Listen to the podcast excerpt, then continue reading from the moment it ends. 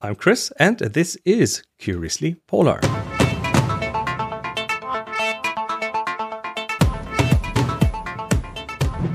Hey, how's it going, Henry? You you you noticed that I omitted the date at the beginning, but at least episode one fifty four, we have sort of a weird pre-recording vacation work situation. So we just put more stuff in the pipeline. That's great.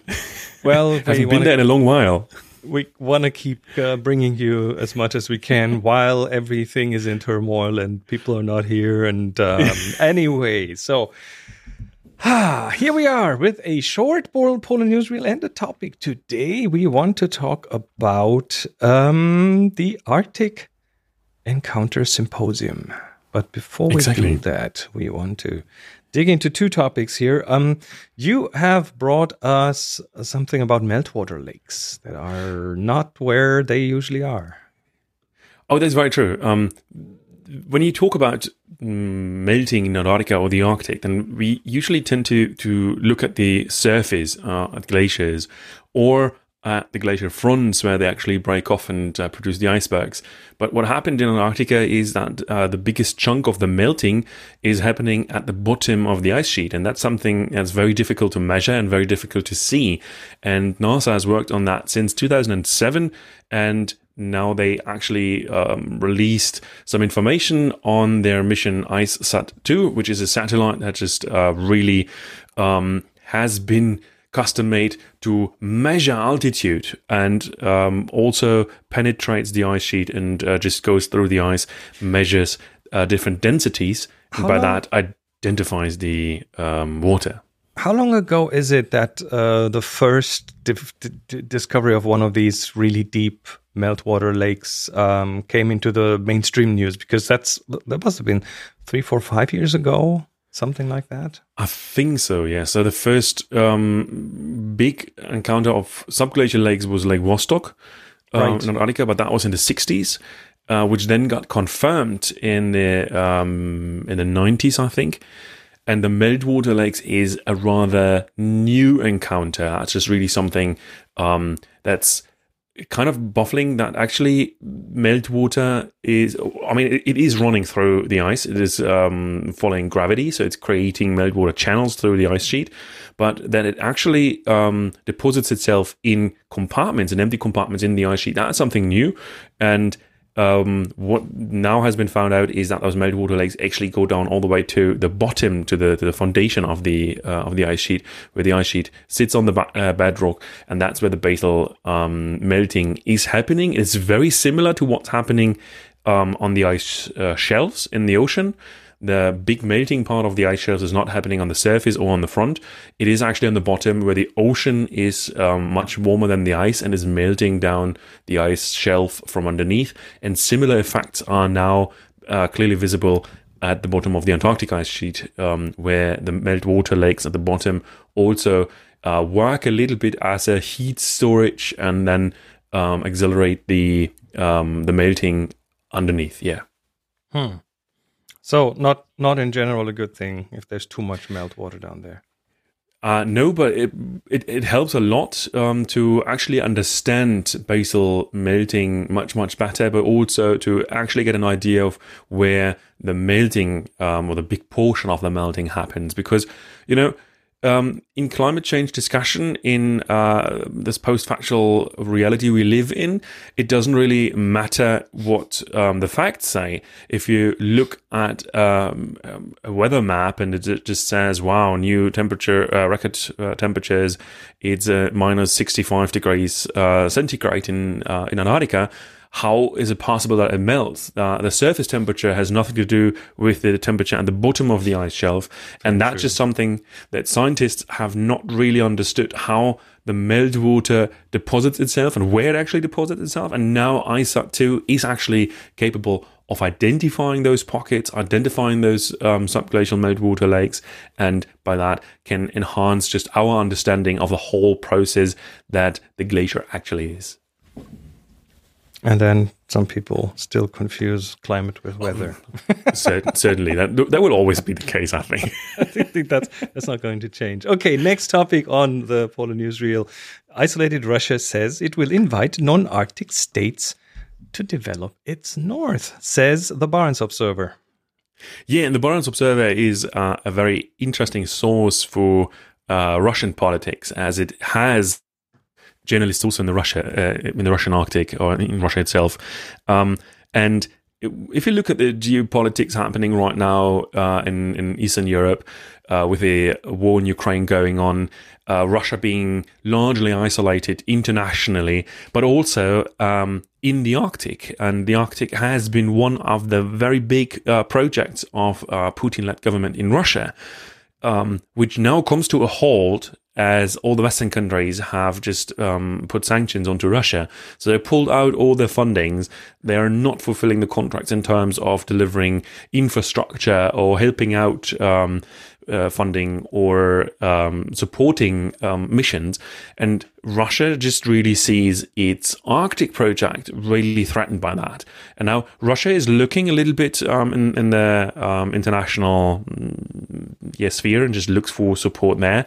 And I, I don't want to name them usual suspects, but you have um, two countries which have been discussed um, widely in the last uh, one and a half months now as they have avoided a very clear standing towards Russia's um, war in Ukraine. And those two countries are China and India. And those both countries have very large interests in polar research. Um, India is just really gearing up its game there. China already has.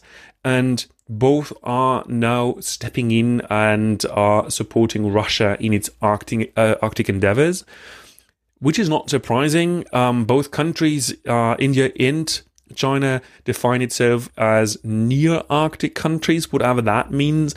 But as they claim uh, the Himalaya as the third pole, that gives them the connection to the polar regions through the highest uh, point above sea level, which is um, obviously uh, Mount Everest in the Himalaya. So we see here some interesting geopolitical um, development happening due to the war. How successful or unsuccessful that is, that's something we have to uh, look later on.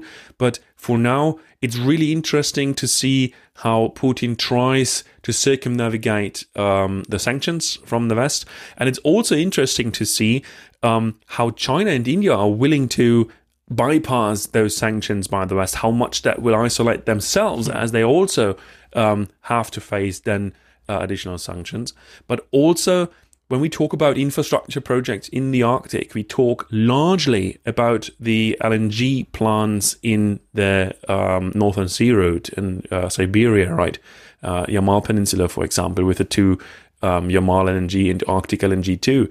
The humongous uh, facilities are actually drive the economic development in the region, but also in Russia in general, as it generates a lot of income.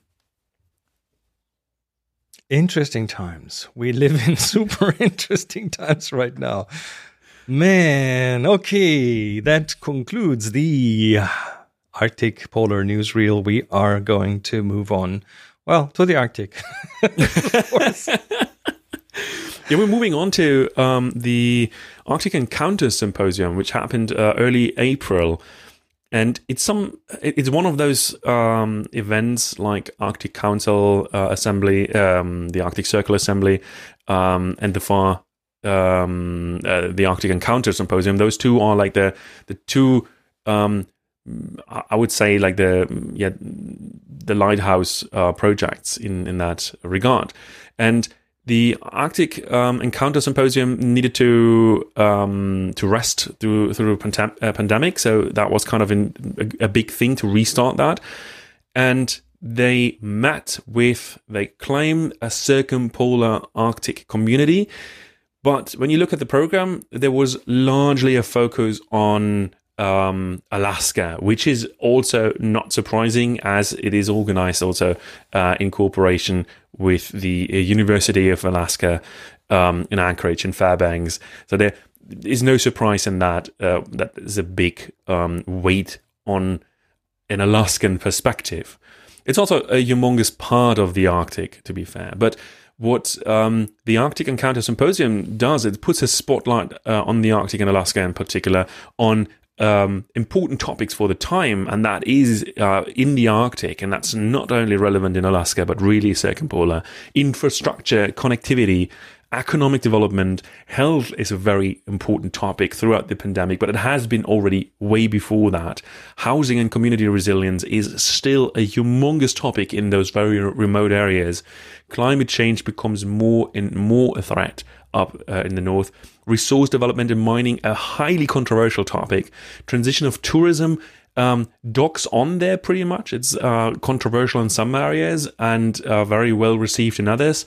And then, last but not least, of, uh, of course, security in terms of facilitating and understanding um, uh, across borders. Just really, this is something we see with the war uh, in Ukraine going on. Russia being pulled out of the Arctic um, Council. Now there is a lot of uncertainty um, how does Russia behave in the Arctic? What's going on? We just had it in newsreel, and that's uh, that has been a, a big um, big part there. And throughout the symposium, there have been a couple of panels, a couple of um, of, of, highlights, and uh, the youth spotlight was one of uh, the ones that really um, yeah was eyeballed by a lot of people. Voices for the Future was called, and was really looking at uh, forming leadership uh, for the Arctic, and uh, of course, particularly Alaska, but in general for the Arctic. Um, when you look at indigenous people in the Arctic, but in general also people um, uh, living in the Arctic, not only indigenous but also people who have mo- moved there, there is uh, in the past couple of years um, a stronger development towards uh, engagement of, of younger people. And that's something that's really, really important um, in those particular small communities that we don't lose um, the youth in just moving away for high school and then possibly not coming back to the communities. And then you have just lost knowledge and uh, a, lost, a, lost opportunity. And this particular panel just really looked onto that um, to see how that can change. And um, when you look at topics like uh, climate change, um, uh, indigenous visibility, mental health. There are so many topics that really tackle uh, the young community and um, how that can actually be shaped and formed by young people. And then you look at new possibilities like social media, like um, channels like TikTok and Instagram that really are used and facilitated and have a chance to actually um, transport the message from those small, very remote communities into a broader public and uh, raise awareness for the situation. And that was really interesting to see. Um, part of that was also indigenous women in in Arctic leadership, and um, Jon Mari talked a lot about.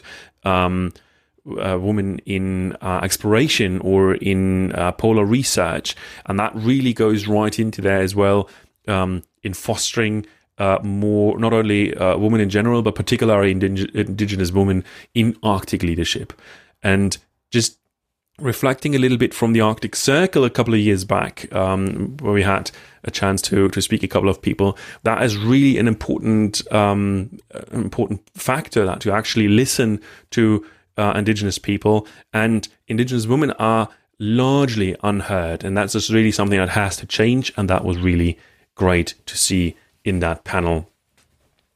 Of course, when you look in those remote areas or to those remote areas, you see um, infrastructure has always been a problem. Um, they are so far scattered. Uh, have, you have so few people living there. So bringing infrastructure always comes at a big cost. And infrastructure does not only mean roads or uh, or railway or airports, but it also means um, broadband internet, for example. We still have areas where um, schools in the Arctic uh, have to to deal with 20 megabits per second internet, um, which is just something that really is a nightmare when it comes to remote uh, schooling throughout a pandemic, for example.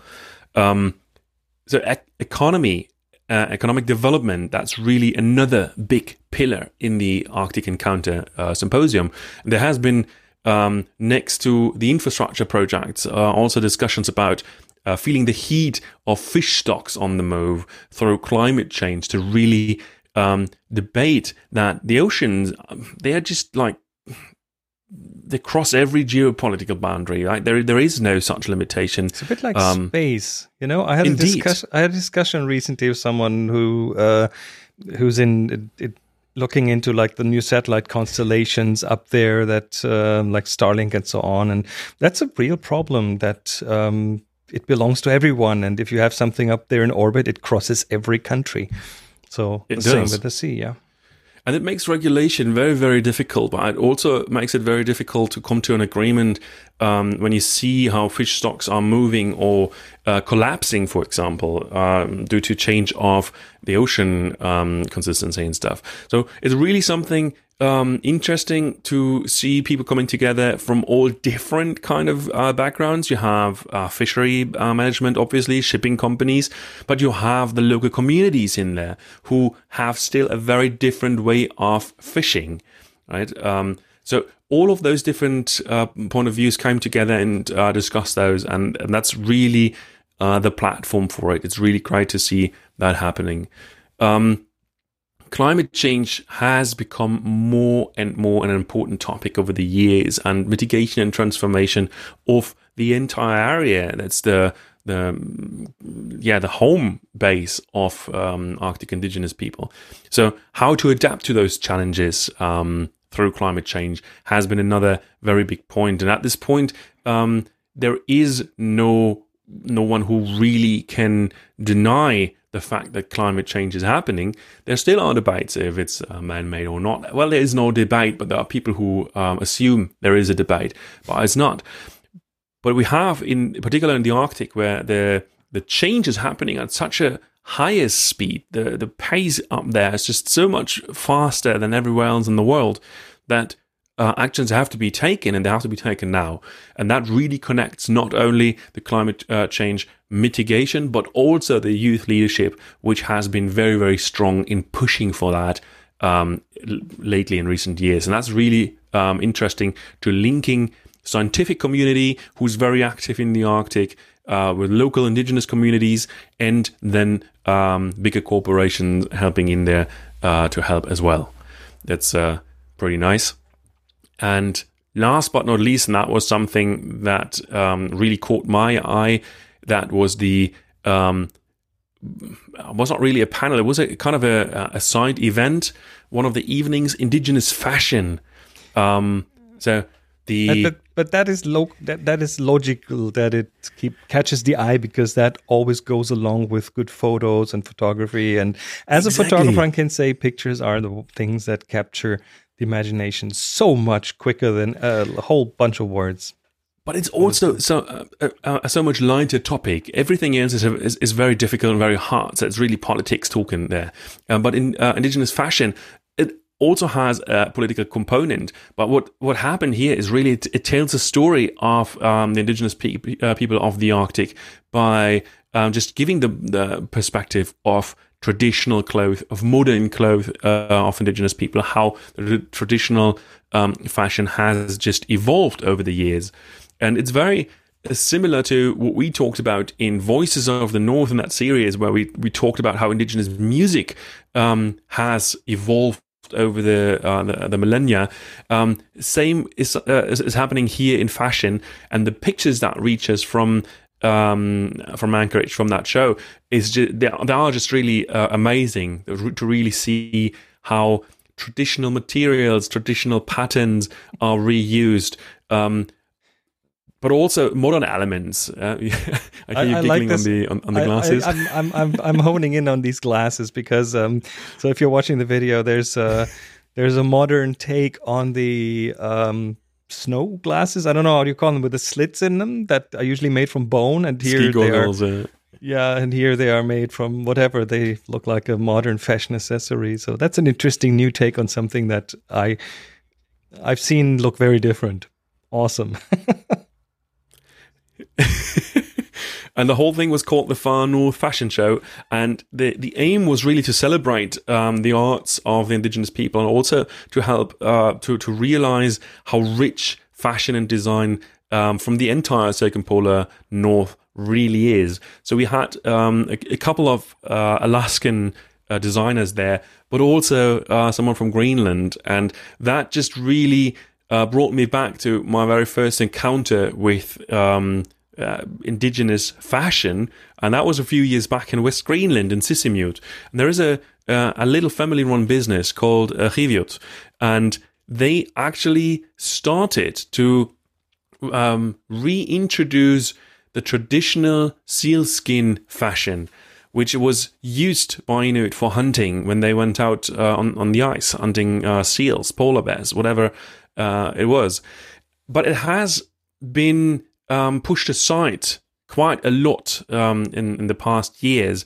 And Riviot really, really wanted to, to take that as a chance to uh, use the material um, because it facilitates the the idea of how Inuit used to live, right? You, you, use everything from from from an animal. You, you just don't hunt for the meat. Uh, you use the bones, you use the skin, you use everything of it, and, and that has changed. Um, also, largely due to the fact that exporting seal products, for example, um, or animal products uh, in, at large, has been stopped and sanctioned um, largely by the European Union. And we talked about that in a previous episode as well. Yes. A seal ban. Um, but this company now tries to change that in a way that they turn it into fashion, um, that they reintroduce it to the younger generation in Greenland, but also uh, circumpolar north. Um, but also they have another line which is more fashion than actually um, like indigenous culture, and that's musk ox wool. And the musk ox wool, I'm really melting away for it. Is it that good? It's amazing when you live in Iceland and you you really become an advocate for lamb wool, and then you try musk ox wool. It's so much lighter, it's so much softer, and so much warmer. It's incredible. It really is something I immediately bought a couple of items there because I really, really uh, like it. It's expensive. It's really not cheap. Um, reason for that is that musk ox wool is highly limited. So the company has pledged that they're not hunting musk oxes, uh, oxen for for their wool. They only use the wool if hunters are hunting musk oxes for the purpose of hunting them, of uh, managing the stock, the livestock, using the meat, the bone, and then Riviot hops in and uses the wool. So the stock of wool is very, very limited, and that gives it a different price tag. Uh, obviously, also um, shipping from Sisimiut uh, into the world adds as well to the costs. Um, but that's really a local business that really uh, buffered my mind. And every time we're in the area, I really try to make a stop there and also introduce my guests um, to Riviot. They offer um, usually an introduction to their um, uh, program to uh, to the to the products and items they have, but also explain a little bit the, the, the background of the family business, and that's really something that's very dear to my heart linking that to that uh, far north fashion show was just something that was uh, naturally coming together here because it actually really is um, bringing the indigenous fashion onto the next level, introducing that also to a younger audience, to a younger generation, to um, reconsider uh, local traditions, and that's just really something awesome. Awesome. Wow. Thank you so much for researching all these things and bringing them to us. This brings us to the end of this episode. And by the way, Henry, you have a task. Um, I know a person here in this house who would be really, really interested on on getting her hands on one of these musk ox yarns things. So, no worries. put, put, that put that on on your on your shopping list. All right, you can find us online at curiouslypolar.com. We're of course on the tweets and everywhere else. See you then. Take care. Bye bye.